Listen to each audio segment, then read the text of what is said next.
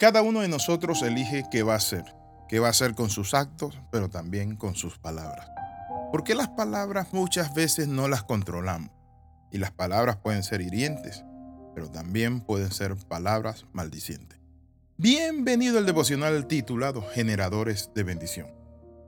Cuando hablamos de la bendición, viene del término bendecir, prosperar, ensanchar, ayudar, querer bien para alguien. Pero cuando hablamos de maldición, viene de la palabra latina maldeciare, que significa desear mal. Pero también hay otro significado que muchas veces nosotros ignoramos y es maldecir. La palabra maldecir es decir mal las cosas. Muchas veces podemos nosotros decirle a una hija, andas por ahí de loca y vas a salir embarazada. Por ahí vas a terminar borracho hijo, igual que tu tata sos. Y así de una u otra manera estamos maldiciendo. La boca tiene poder.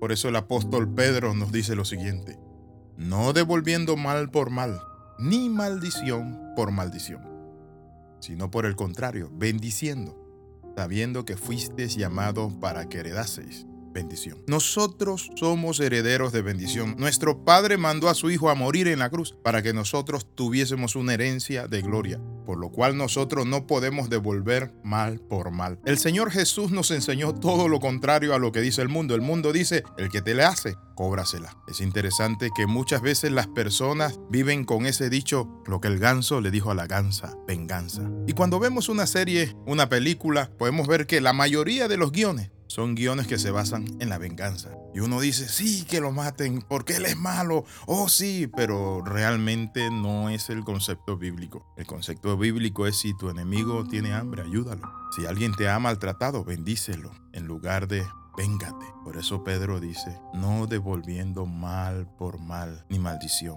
por maldición. Porque ustedes no tienen ese ADN. El ADN de ustedes de bendición.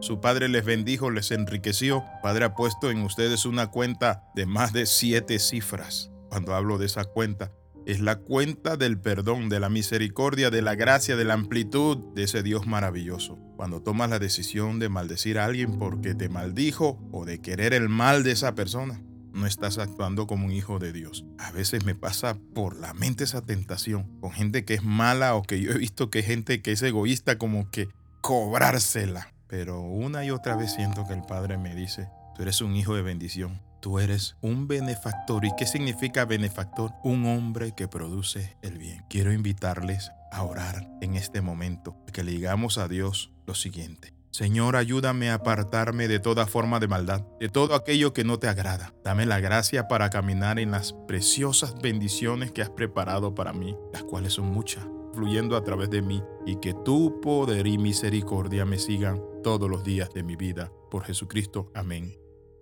Le saluda el pastor y capellán internacional Alexis Ram. Nos vemos en la próxima. Recuerde, usted es hijo de bendición, por lo cual es generador de bendición.